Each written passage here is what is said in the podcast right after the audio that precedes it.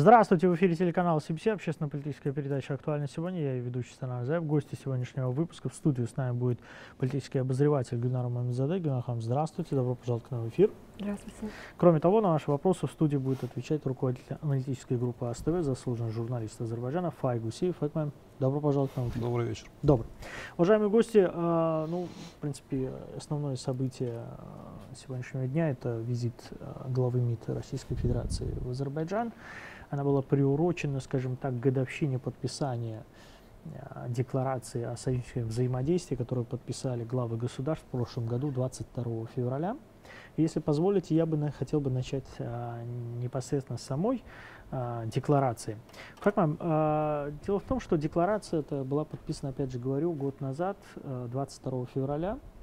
И как ни странно, буквально через несколько дней мир поменялся он продолжает меняться и сейчас. Мы знаем, что происходит в Восточной Европе.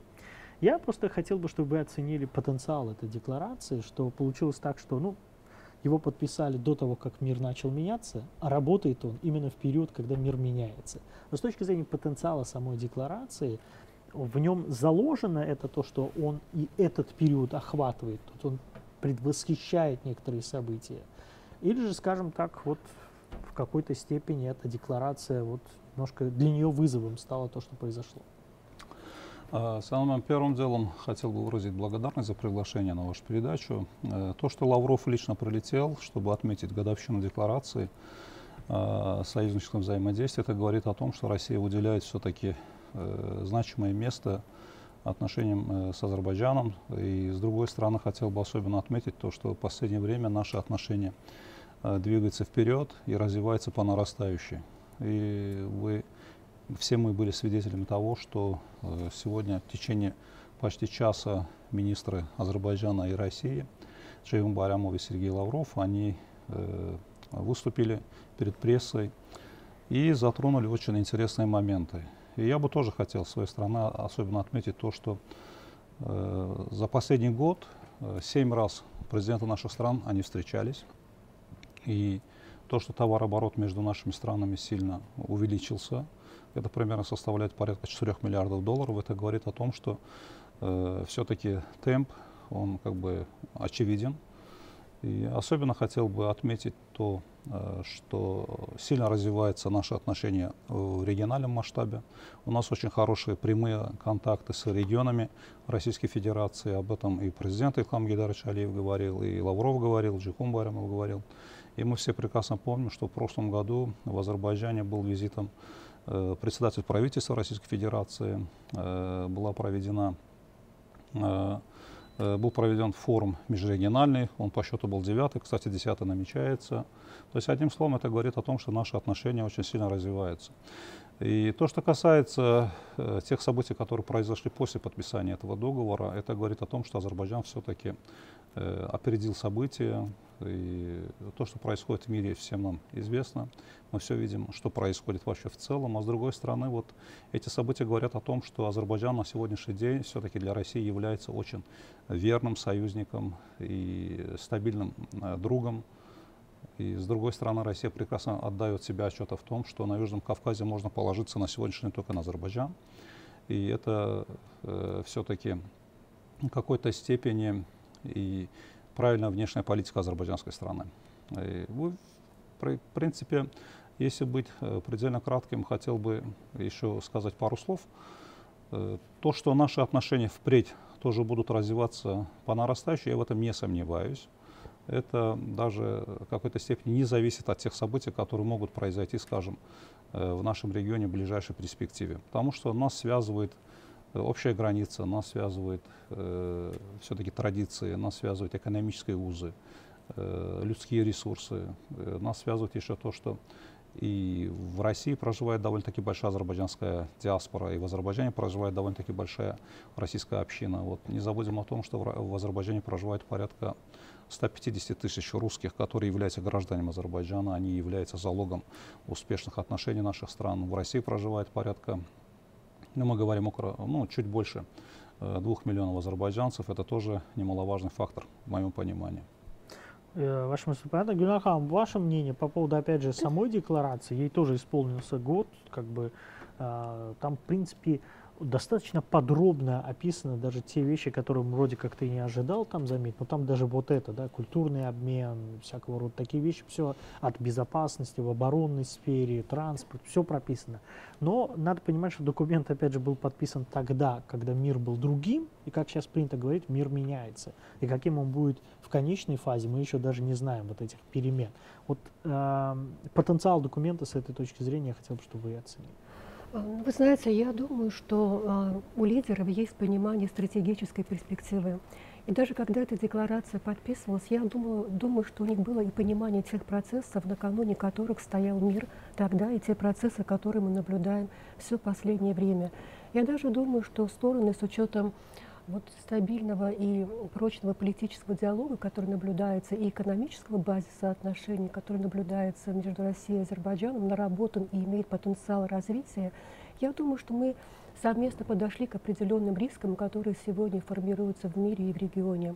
Но мы знаем, как мы прошли 2020 год, и очень важно, что сегодня, когда вчера, сегодня в ходе визита и министра иностранных дел Российской Федерации были проработаны основные вопросы, которые были зафиксированы в декларации. Конечно же, прежде всего, я думаю, что уделяется внимание вопросам безопасности как в регионе, так и в глобальном масштабе с учетом интересов России и Азербайджана в данном случае. И этот вопрос был затронут в ходе э, пресс-конференции. И отдельно, отдельной строкой проходит, конечно, вопрос о урегулировании, дальнейшего регулирования ситуации в армяно-азербайджанских отношениях, точнее, э, идет подготовка э, к подписанию мирного договора чем проявляет особую инициативу Азербайджан и Армения, которые создают определенные проблемы в этом направлении.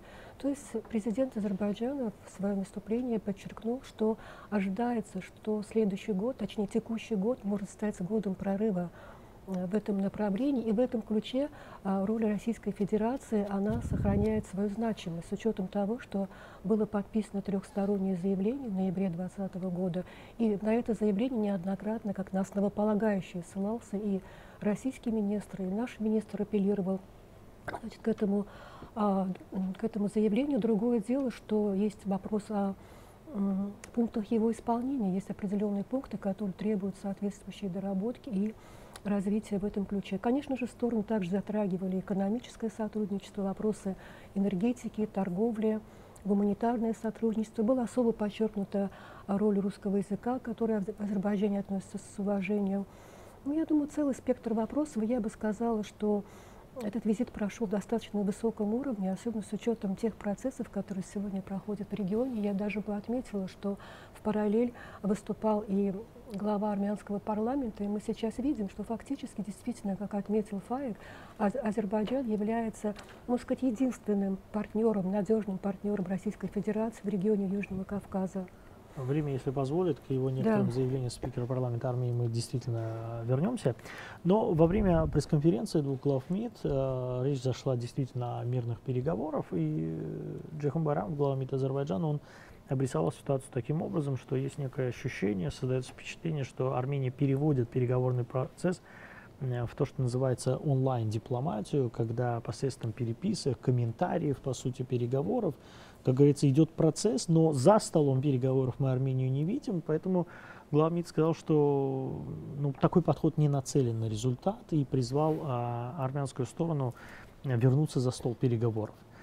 А, я бы хотел бы просто обратить внимание, что это было сказано в присутствии главы МИД э, Российской Федерации. Да?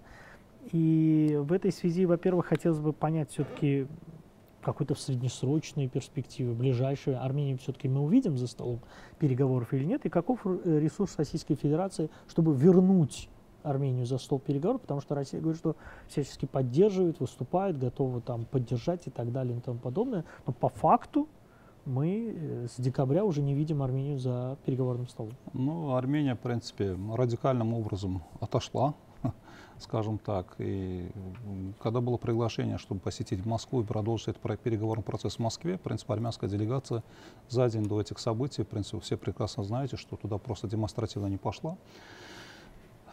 Ну, что можно сказать? Конечно, после всех э, тех событий, которые происходили на Южном Кавказе в течение почти 30 лет, ну, видимо, недостаточно на той информационной базы для некоторых армянских политиков, чтобы они принимали правильное решение.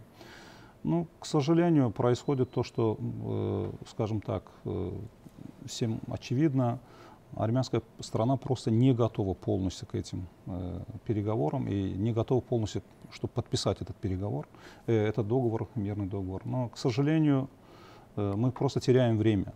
Мы, да. и, и мы теряем время, и армянская страна теряет время, и по большому счету российская страна тоже теряет время. Но чего добивается армянская страна? Он сколько может так, таким образом, скажем, избегать этих встреч? Ну, прекрасно знать, что вот буквально недавно прошла информация о том, что все-таки одна встреча намечается в Брюсселе. Э, Тови Клар об этом говорил. И Окончательного расчет... подтверждения нет. Пока нет, но информация прошла, значит, каким-то образом была, наверное. Это, это тот случай, когда не увидим, не поверим. Знаете, пессимистом э, себя я не считаю, но я думаю, что армянская страна как раз таки к этому пойдет, потому что, как вы сказали, мир изменился до неузнаваемости. И я из этой студии неоднократно говорил, что Армении очень мало времени. На самом деле у Армении мало времени. Почему? Потому что те ценности, на которых якобы опирается Армения на сегодняшний день, как бы они уже перестают э, быть как таковыми ценностями. Потому что Армении самой нужно выкручиваться из той ситуации, в которой она просто оказалась. Она оказалась, э, скажем так, в изоляции, экономической изоляции. И сегодня, кстати говоря, хотел бы особенно дополнить эту информацию тем, что России, например, выгодно иметь выход э, к Южным морям. Вы знаете, что из-за войны э, все-таки большие коммуникационные э, линии Российской Федерации, которые связывали его с Западом, они, в принципе, утеряны. Единственный выход реальный, который дает возможность для России выйти скажем, э, на новые рынки, это все-таки э, маршрут север-юг и маршрут, который проходит через Зангизурский коридор. И в этом плане как раз-таки Россия рассчитывает на то, что Армения будет иметь хоть какие-то реальные возможности, чтобы помочь России. Помочь в том плане, что вы знаете, что хозяевами армянских железных дорог являются российские железные дороги, и она называется Южно-Кавказская железная дорога, и России выгодно, чтобы она была рентабельной, а то она на сегодняшний день а, совершенно убыточное предприятие, и вообще, по большому счету, она вообще не нужна Российской Федерации. Чтобы Армения в дальнейшем э, для себя же иметь какие-то возможные финансовые ресурсы, она должна торговать с, э, с большим плюсом. И ей нужны в обязательном порядке вот эти коммуникации. Ей нужна железная дорога, автомобильная дорога. Она на сегодняшний день самая рентабельная, может быть, только через территорию Азербайджана. И так долго затягивать процесс, это э, ущербно, ущербно очень для экономики Армении. Есть люди, которые это понимают, но нет политической воли, чтобы сесть за стол переговоров и окончательно сказать «да». Да, удивительная ситуация, что мы отсюда из бакинской студии вынуждены разжевывать то, что действительно в интересах армянского народа, особенно по поводу э, транспортных э, коридоров. Э, Геннадий я бы все-таки хотел бы вот э, с учетом того, что э, сказал э, министр иностранных дел Азербайджана, и дело в том, что Лавров там эту мысль как-то дополнил, он сказал, что мы готовы поддерживать, мы готовы быть посредником, мы готовы делать предложения. Но он сказал, что вот так сильно настаивать, с учетом того, что в декабре-то они не пришли, мы не будем, мы не станем, он сказал. Опять же, каков, какова роль России в процессе возвращения Армении за стол переговоров? И вообще видите ли вы это? Потому что во время встречи вчера главы, э, МИД, Азербайджана, э, главы МИД э, России с президентом Азербайджана, в принципе, наш президент он сказал, что как бы, мы нацелены на результат, на прорыв в 2023 году по поводу мирного договора. Хотелось бы узнать, э, каков потенциал Москвы, чтобы вернуть, ну и вернется ли вообще она сама, сама самостоятельно. Мне кажется, Армения всячески демонстрирует, что потенциал Москвы, как прежде оказать влияние на Армению в принятии тех или иных политических решений, становится все более, э, все более влиятельным с точки зрения тех процессов, которые сегодня происходят в Армении. Давайте посмотрим, что происходит в Армении сегодня. Сегодня фактически в Армении в той или иной форме проявляются различные геополитические игроки, размещают свое присутствие и э, определенным Вы образом мисс, показывают влияние. Помимо, там, помимо наблюдательной, так называемой наблюдательной миссии ЕС, э, мы можем говорить в некоторой степени и о перспективе военно-политического э, вмешательства со стороны этих, этих игроков. Более того, не так давно было открыто консульство Ирана на да. территории Армении. После 30 лет да. независимости. То есть да, это еще один э, региональный, крупный региональный игрок. Далее мы можем говорить о большом э, посольстве США, одним из, одном из самых крупнейших дипломатических представительств, представительств Соединенных Штатов э, в мире. Оно находится на территории Армении. Опять же, на территории Армении есть военная база. То есть сегодня фактически армянская сторона показывает, что российское влияние более не является доминирующим на территории этой страны. Но фактически Но ну, Армения, порка, да, Армения, открывая а, перспективы вливания на свою территорию вот этих военно-политических сил разных, противостоящих друг другу мировых региональных игроков, создает очень серьезный риск не только региональной безопасности, но и безопасности и э, государственности э, Армении как таковой. То есть на самом деле сегодня, где дислоцируются такие противоречащие, действительно сложные игроки, это действительно генерирует некий потенциал рисков для всего региона. И в этом контексте мы видим, как э, российская сторона в большей степени апеллирует к такому стабильному партнеру, как Азербайджан, и в большей степени апеллирует, э, опять-таки, к тем договоренностям, которые складываются между Россией и Азербайджаном как лидерами этого региона. Не случайно были затронуты не только военно, то есть э, политические нюансы, но и вопросы экономического сотрудничества и мегапроектов. Когда мы говорим о мегапроектах, а, в частности, об этом говорилось сегодня, о том, что Россия и Азербайджан являются а, лидерами в реализации этих проектов. А это означает, что это является очень серьезной основой, учитывая, что в мире сегодня идет очень серьезное конкурентное противостояние из-за будущих маршрутов очень многих ключевых транснациональных транспортно-логистических коридоров. То есть вот э, Армения находится в такой сложной ситуации и, как сказал Фаек, теряет последний шанс, последний шанс к тому, чтобы решить этот а, решить выйти из этого кризиса действительно путем подписания мирного договора и нормализации отношений со своими непосредственными соседями. Вы сказали о генерации рисков для всего региона, региона. территории Армении. Мы об этом еще да. постараемся поговорить. На пресс-конференции был такой, на мой взгляд, интересный момент. Журналист задал вопрос по поводу того, что привлекая вот эту так называемую гражданскую миссию Европейского Союза на территорию Армении, армянское руководство обосновывало это в том числе тем, что, дескать, это обезопасит и создаст уверенность у Азербайджана, что Армения и Россия вместе не планируют нападать на Азербайджан. Вот у Никола Пашиняна действительно была такая мысль, что вот это страхует Азербайджан, дескать, у него есть опасения и так далее. Так или не так, мы сейчас это не обсуждаем. Но как ответил на это глава МИД России? Он сказал, что он оставляет это на совести премьер-министра Армении. Как вы понимаете такую отсылку к совести Никола Пашиняна? Потому что мы, когда видим его вот эти противоречивые заявления, нет ощущения, что совесть там где-то на первом месте. Я, честно говоря, иногда сомневаюсь э, в том, что вот, э, настолько этот человек э, адекватно руководит своей страной. Ну вот как вот такой человек, который занимает такую высокую должность, может себе позволить говорить такую чушь? Извиняюсь за выражение. Ну вот как серьезный политик, вот с ним сядет за стол переговоров президент Азербайджана. Ну, в моем понимании, например, гроссмейстер внешней политики. Ну как вот он с ним вот после вот этих разговоров начнет вот что-то обсуждать? У Пашиняна просто детский бред. Ни один серьезный человек не станет приводить какие-то вот э, доводы вот такого формата. Это просто смешно. Во-первых, надо еще отмечать тот факт, что, э, что эта миссия делает вообще в Армении. Вот в чем заключается прерогатив этой миссии? Вот в чем она себя проявляет с точки зрения позитива и с точки зрения развития динамики нормализации отношений? Она же ни на что не влияет. Раньше было 50 человек, ну, 40 с чем-то. Ушли, сейчас пришли еще 100 человек. Ну, к чему это все приводит? В моем понимании, например, это ни, ни к чему хорошему не приведет, да и не может просто привести. Ну, некоторые говорят, там, военные, это даже, я даже не об этом говорю. Жандармерия, бывшие полицейские, это уже не имеет значения. Ну, что они в состоянии вообще делать? Просто провести какой-то мониторинг, проехаться там вдоль э, так визуальной границы, скажем так, на своих джипах, покататься туда-сюда, смотреть, чем мы занимаемся. Мы там строим дороги, да, мы укрепляемся в этих местах. Во-первых, начнем с того, что вот э, зафиксированной границы между нашими странами, странами не существует абсолютно. Армения сперва должна вообще для себя выяснить, где проходит эта граница. Поскольку этой границы как таковой нет, вопросы воз, будут возникать еще много и много. А с другой стороны, еще начнем говорить о том, что Азербайджан не давал никакого согласия, э, чтобы какая-то миссия вообще там была абсолютно.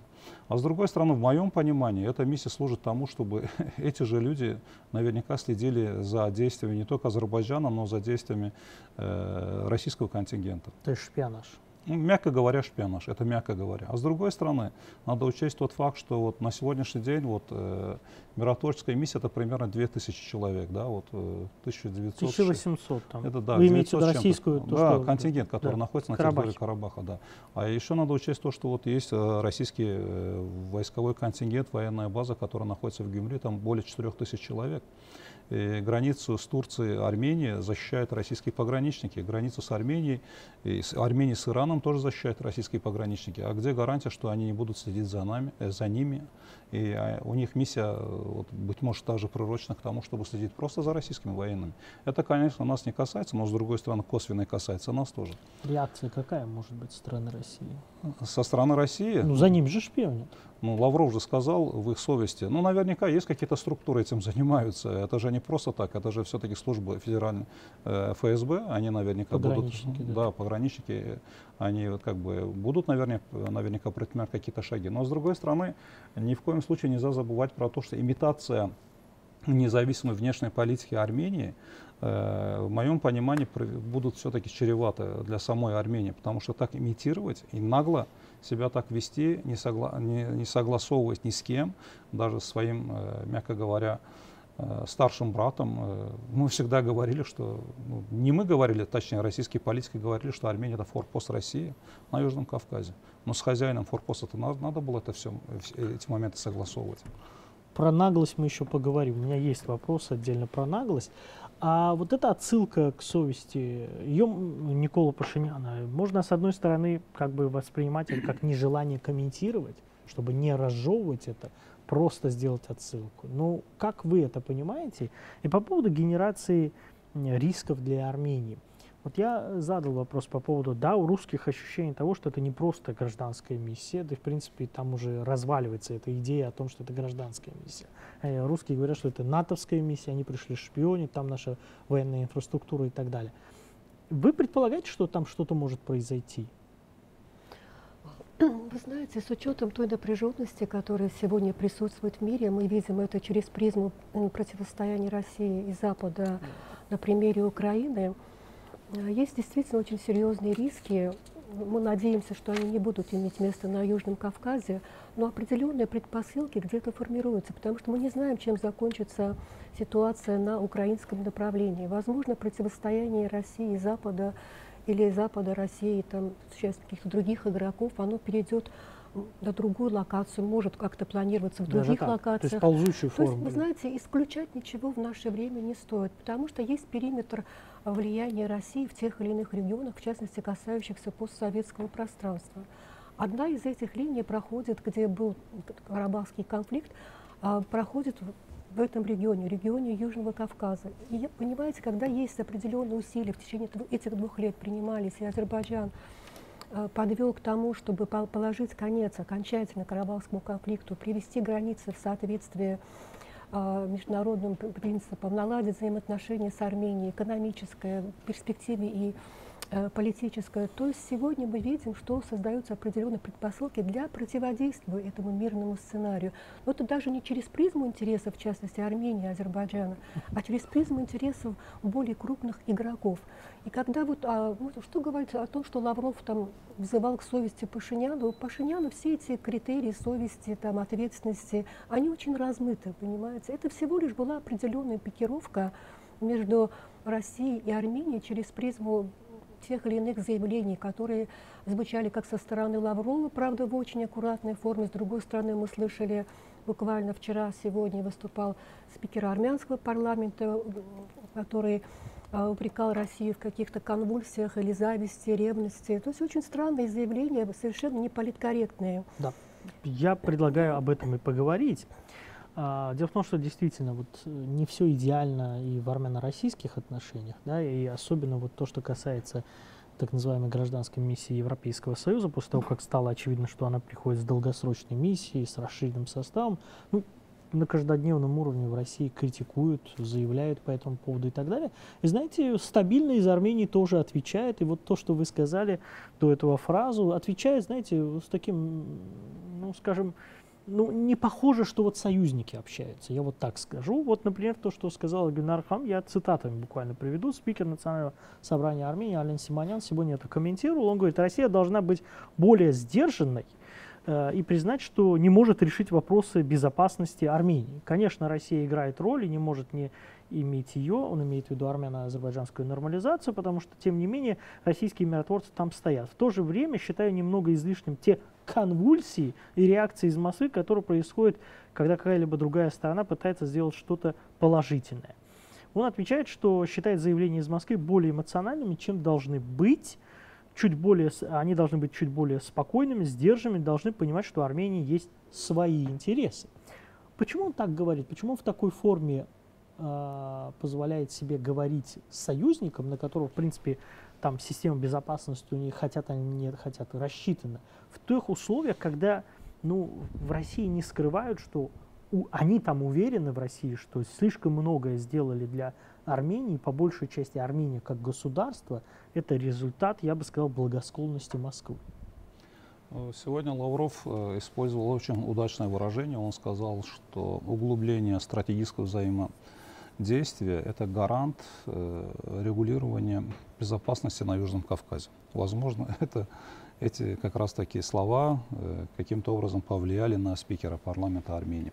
А, с другой стороны, надо посмотреть более объективно. Армения всячески уходит, старается, точнее говоря, уходить из зоны влияния России. И я уже говорил до этого, что делает имитацию независимой внешней политики, якобы она ведет независимую внешнюю политику. Я уже не говорю о том, что после известных событий в 2018 году в Армении э, все-таки к власти пришли прозападные силы.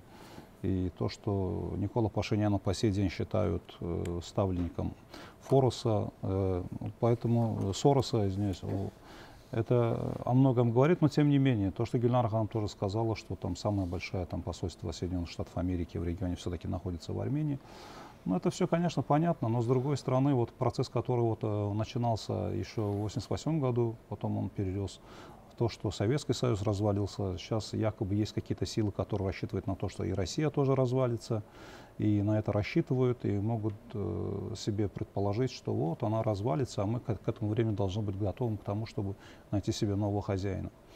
Это, конечно, э, в моем понимании нетрезвая оценка ситуации. Ни один такой нормально, маломальский трезвый трезвомыслящий политик не может себе позволить говорить такие фразы. Ведь это все запоминается, осадок-то остается, понимаете, в чем дело. И э, вообще э, само существование Армении, она, в принципе, возможно благодаря Российской Федерации. Стало в свое время возможно, и сейчас по сей день так она и есть. И есть здравомыслящие люди в Армении, которые дают себе отчет в этом. Но Армения находится между Турции и между Азербайджаном. Ну, в последнее время, конечно, Иран, э, как Гюльнара Ханам уже об этом говорила, что там что-то старается делать, там открыла консульство. Ну, для нас это как бы не является большим показателем, но тем не менее должны появляться силы в самой Армении, чтобы трезво оценивать ситуацию, невзирая, независимо от того, что произойдет с Россией, что, в какую сторону пойдут события на Украине, чем это все закончится, это не имеет значения. В регионе есть две сильных государства. Есть Азербайджан, есть его союзник Турция. И Армения, как ни странно, и, имеет территориальные претензии и к Азербайджану, и к Турции. Должен появиться такой трезвый политик, который должен иметь, э, найти в себе силу, чтобы отойти от этой позиции. Вот в моем понимании этих людей, этих политиков армянское общество должно само привести к власти. Если хотите, там, путем каких-то радикальных реформ. Иначе у Армении перспектив никаких не будет. Вы сказали, что вот этот вопрос я вам тоже адресую. Вы сказали, что Армения э, уходит, хочет уйти на Запад. Ну, создает имитацию да. такой, по крайней мере. Дело в том, что об этом очень много и основательно говорят. Тут есть э, ну, и та версия, которую вы говорите, что там про западное правительство. Есть и версия такое, что хотеть не вредно вся страна завязана на России, если представить визуально уход России на Запад, Это как бы, знаете, как это надо пройти по мосту, или это Армения, мост, Армения или мост, у которого нет некоторой части, и, в принципе, на мост, по мосту можно идти, но можно провалиться однозначно. Вот это, вот как вы себе представляете эту ситуацию? Армения очень тесно связана с Россией. Вот первым делом любое государство это людские ресурсы, да, вот согласитесь, пожалуйста, вот с этим фактором, потому что без людей страны-то не существует, это просто земля. Вот что э, с людским ресурсом на сегодняшний день в Армении? Примерно, ну, чуть более двух миллионов человек. В России проживает около трех миллионов армян. В принципе, столько же армян э, проживает, даже больше армян проживает в Российской Федерации. Это во-первых. Во-вторых, экономика Армении сильно связана с экономикой Российской Федерации. Очень сильно связана, потому что Россия все-таки основной партнер Армении. Экономика внутри страны, она зависит от Российской Федерации. Маломальски все предприятия так или иначе скуплены со стороны российского капитала. Я уже говорил об этом, повторюсь, армянской железнодорожной Ну да. дороги, а, атомная станция Медсамор, потом ряд э, других важных инфраструктурных проектов. э, Так ну, что более-менее крупное есть там? все там принадлежит э, Российской Федерации. Вот куда Армения от этого может уйти? Дорог просто нет. По поводу моста, про который вы говорите, э, ну, Армения, пройдет ли он через этот мост, сможет ли пройти? В моем понимании не сможет. Нельзя искать э, врагов рядышком, а друзей где-то за океаном или за бугром не имеет значения. Друзей надо искать рядом, а врагов где-то вдали. А в чем это все себя проявляет на сегодняшний день? А проявляет себя в том, что Армения как раз таки делает наоборот. Рядом находятся враги, она окружение врагов, её а друзья где-то там вдали, во Франции или в других странах, да, помогите, помогите, помогите. Сколько это может быть? Вот Ваша, так. ваша мысль понятна. А, Гюнар Хам, а, вот я не буду пересказывать, в принципе, я так понимаю, вы тоже читали, это то, что говорил Алян Симонян по поводу России. Знаете, как, опять же, ни на минуту нет ощущения, что это союзные страны. А, наоборот, вот э, какая-то враждебность, и он пытается осадить, показать место. Вот, есть, вот то лексикон, который он э, использует. Почему так происходит? Почему так происходит? И по поводу ухода, это, это традиционный вопрос. э, Понимаете, как нестыковка того, вот э, Файк Малем сказал, того, что ну, вроде как невозможно, потому что Армения завязана, но правительство Армении делает те вещи, которые раз за разом заставляют людей задаваться вопросом тем, что все-таки Армения уходит на Запад. Я бы, я бы сейчас акцентировала внимание не только на выступлении Алена Симоняна, которое вы сейчас процитировали, но и о тех антироссийских митингах, которые проходили буквально все эти дни а, в Ереване с очень жесткими а, антироссийскими лозунгами, фактически демонстрирующими, знаете, такой какой-то а, об- всеобщий армянский порыв в, в антироссийском ключе.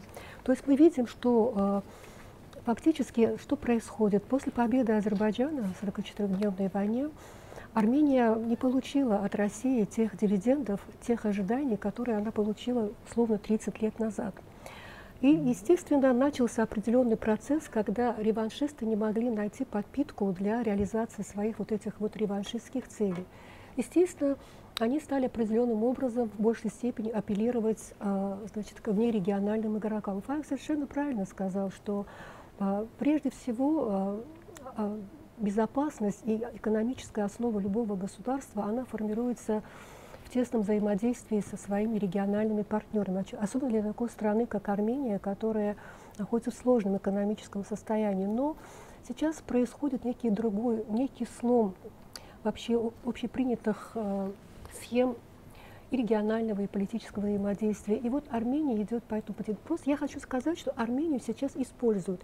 И Армения позволяет себя использовать вот в этих геополитических играх, о чем сегодня, в принципе, и Лавров частично сказал, что мы не против тех внерегиональных стран, но я, может, не точно э, цитирую, которые хотели бы что-то привнести в процесс нормализации отношений, но мы против того, чтобы здесь какие-то геополитические игры, да, в смысле реализовывались в этом регионе, это тоже был достаточно четкий месседж. Но в Армении действительно очень серьезные антироссийские настроения, которые фактически показывают, что невзирая на те экономические связи, военные связи, очевидно, что Армения готова быть тем инструментом, который поможет внерегиональным игрокам оказывать определенное влияние на Россию с точки зрения выдавливания России доминантных позиций в регионе Южного Кавказа. Дело в том, что и, и до, в принципе, Пашиняна были моменты, когда в, России, э, в Армении звучали какие-то антироссийские лозунги, какие-то такие маргинальные структуры были и так далее, но всегда это интерпретировалось таким образом, что это шантаж. Шантаж, когда ты не уверен в своих Сейчас силах. Это более чем шантаж. Мне кажется, действительно, это более чем шантаж. Во-первых, Файк уже отметил, что действительно пришло, пришел Никол Пашинян, который, э, в принципе, за собой э, ведет определенную прозападную концепцию. В той или иной форме он ее реализовывает. Был период, когда он заигрывал с Россией, определенным образом выигрывая время, пытаясь играть на разных полях. А, действительно, это была определенная имитация в отношениях с Россией. Но фактически Запад через э, Никола Пашиняна уже имеет здесь более прочную основу для своего присутствия, чем ранее. И на самом деле, если когда-то, вот Файк тоже об этом сказал, если в период распада СССР именно в этом регионе сжигания Карабахского конфликта был э, инициирован процесс э, активирован процесс распада СССР, то сейчас, возможно, это одна из точек, которые также будут, могут деструктивно влиять на а, интересы России. Время покажет. А, Ален Симонян говорил не только о России, э, он говорил и о мирных переговорах между Арменией и Азербайджаном, и он озвучил такую мысль, что в принципе а, из всех обсуждаемых вопросов где-то не, стороны не могут прийти к единому знаменателю по трем-четырем пунктам этого договора. Опять же, мы не можем а, доверять в данном случае тому, что полностью говорит Ален Симонян, но он и, в принципе, он со своей стороны и излагать, по каким пунктам Э, нет договоренности, он тоже не стал. Да? Вот вроде как стандартный переговорный процесс, когда стороны переговариваются, в чем-то согласны, в чем-то не согласны, но процесс идет.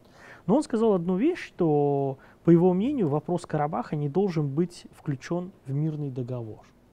Ну, что они подразумевают, вопрос Карабаха, это их видение того будущего азербайджанского региона Карабах. Это довольно странная позиция, но мы знаем, что одним из камней преткновения было то, что армянская сторона каким-то образом хочет вживить в окончательный мирный договор между Арменией и Азербайджаном слово «Карабах» или что-то с ним связанное. А, с учетом того, что именно это предусловие Армении является ну, одним из основных, скажем так, моментов, который не дает процессу двигаться вперед – Насколько армянский в данном случае спикер, он, э, ну, это игра на публику, это на самом деле такая ситуация там есть, потому что, ну, если действительно вы не вживляете слово в Карабах, у меня есть ощущение, что по мирным переговорам мы могли бы двигаться куда быстрее. В принципе, в последнее время запущен процесс принуждения к миру со стороны Азербайджана, если на то пошло. Азербайджан наступает по всем фронтам, э, дипломатическим, скажем так. И с другой стороны, мы все прекрасно э, видели, чем закончилась война для Армении. Э, и ресурсов, чтобы каким-то образом в дальнейшем продолжить, э, скажем, какие-то силовые возможности решения этой проблемы, у Армении, в принципе, не осталось. Мы, мы это все прекрасно знаем. В моем понимании мирный договор он будет подписан. Президент тоже в своем, вот, даже вчерашнем выступлении, да. когда встречался с Лавровым, он четко дал понять текущий всем год. текущий год, и с другой стороны сказал, что мы заинтересованы в том, чтобы перевернуть эту страницу. Я больше чем уверен, что истеблишмент в Армении тоже в этом заинтересован. Мы уже говорили об этом, вы сказали, Гюльнара Ханом тоже сказала. Это выгодно всем, выгодно народам. И из этой студии неоднократно говорили о том, что мы хотим и рассчитываем на то, что народы будут жить в мире. Вечно воевать невозможно. И никто об этом даже не думает. А с другой стороны, есть заинтересованные большие игроки э, в мировой политике, которые хотят, чтобы в этом регионе все-таки наступил мир. Почему? Потому что новые маршруты, э, торговые отношения э, Запада с Востоком, а, они непосредственно пройдут через наш, наш регион. Почему? Потому что те события, которые происходят в России, мы не знаем, чем они закончатся, куда эти отношения приведут чем вообще э, дальнейшем мировая экономика может столкнуться. Да, там прогнозирование сложное сейчас. А вот наш регион как раз таки он является идеальным э, хабом, э, транспортным хабом для всех участников э, сегодняшних действий мировой политики. И для России, и для Ирана, и для Китая, и для Турции. Если на то пошло, и для э, стран э, Восточной Европы, Западной Европы, Соединенных Штатов Америки. Им всем необходимо, чтобы в нашем регионе царился мир. То, что мы говорим, э, что есть какие-то э, стороны, э, страны, которые заинтересованы в том, что в этом регионе все-таки мира не было, ну, вполне возможно, это в короткой перспективе. А в дальнейшем, я думаю, что как раз таки мир наступит, и он будет, в моем понимании, он будет долговечным. Почему? Потому что вот все э, игроки, ведущие, они не просто заинтересованы, они кардинальным образом хотят изменить ситуацию. Как и, впрочем, Азербайджан тоже этого хочет. А то, что касается Армении, э, есть простонародное вот такое слово, э, ну ладно, не буду об этом говорить, но это выражение просто некрасивое, но но тем не менее армянская страна должна это понять. Так долго себя вести, так долго себя вести некорректно по отношению к своим соседям, к своим э, тем людям, с которыми тебе предстоит жить в дальнейшем, в одном регионе невозможно и нереально. Они мучают свой народ, э, мучают э, наш народ. 30 лет мы потеряли. А, Георгий хотелось бы и ваше мнение. Вот опять же слова, то, что говорит э, Ален Симонян, это все-таки, опять же, если, если они этого не хотят, то в чем проблема? Да? Если вы вообще понимаете, что в мирном договоре между Арменией и Азербайджаном не должно быть чего-либо связано чисто внутренними делами в Азербайджане, то в чем проблема? Да? В данном случае он работает на публику или как-то действительно ему что-то известно. И все то, что Файкмаль перечислил по поводу транспортных возможностей. Дело в том, что господин Лавров, будучи в Баку, тоже говорил об уникальном географическом положении Азербайджана, которое в современных сложившихся ситуациях дает большое нам преимущество. Все это вы тоже считаете, что перевесит, и вот то, что принуждение Армении к миру, оно все-таки создается? Когда я говорила о тех рисках, которые формируются на территории Армении, я хотела подчеркнуть, что риски присутствуют. Но если говорить о долгосрочной перспективе, то я тоже более склоняюсь к тому, что все-таки мирный договор будет подписан, потому что все-таки с учетом и стратегической перспективы, и интересов э, тех, тех стран, которые присутствуют в этом регионе, э, мы говорим и о Турции, и Азербайджан, России и так далее, в конечном итоге сама Армения. Я думаю, что перспективы подписания мирного договора очень высоки, но, конечно, есть риски, когда, э, в принципе, армянская сторона она а, манипулируется из разных э, центров глобального управления. Наверное, так. Есть разные игроки, которые оказывают влияние. В Армении нет, мне кажется, единого центра принятия решений, да? Там очень неоднородная внутриполитическая ситуация. С одной стороны, они где-то ориентируются на настроение масс, которые тоже неоднородны. Есть определенные, наверное, уже здравомыслящие э, общественные силы, которые, может быть, хотели бы уже выйти на уровень да, нормализации отношений с Азербайджаном, с Турцией. Но в то же время есть политики-реваншисты, которые пока еще доминируют в информационном, общественно-политическом пространстве Армении. Но все же мы хотели бы надеяться, что все, все это в конечном итоге, знаете, такие глобальные процессы сейчас происходят, когда вот эти капризы маленькой Армении, они не будут играть существенной роли. Ими просто манипулируют в тех или иных интересах.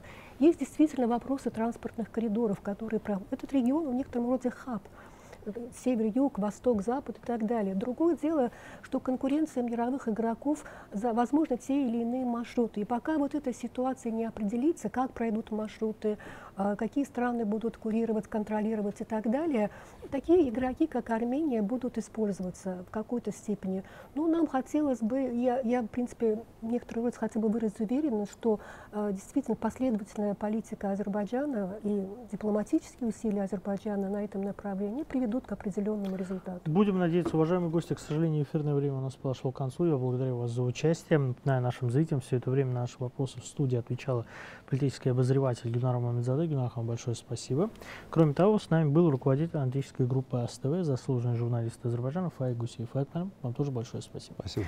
В эфире телеканала CBC была общественно-политическая передача «Актуально сегодня». Я ведущий Заев. До свидания. До новых встреч.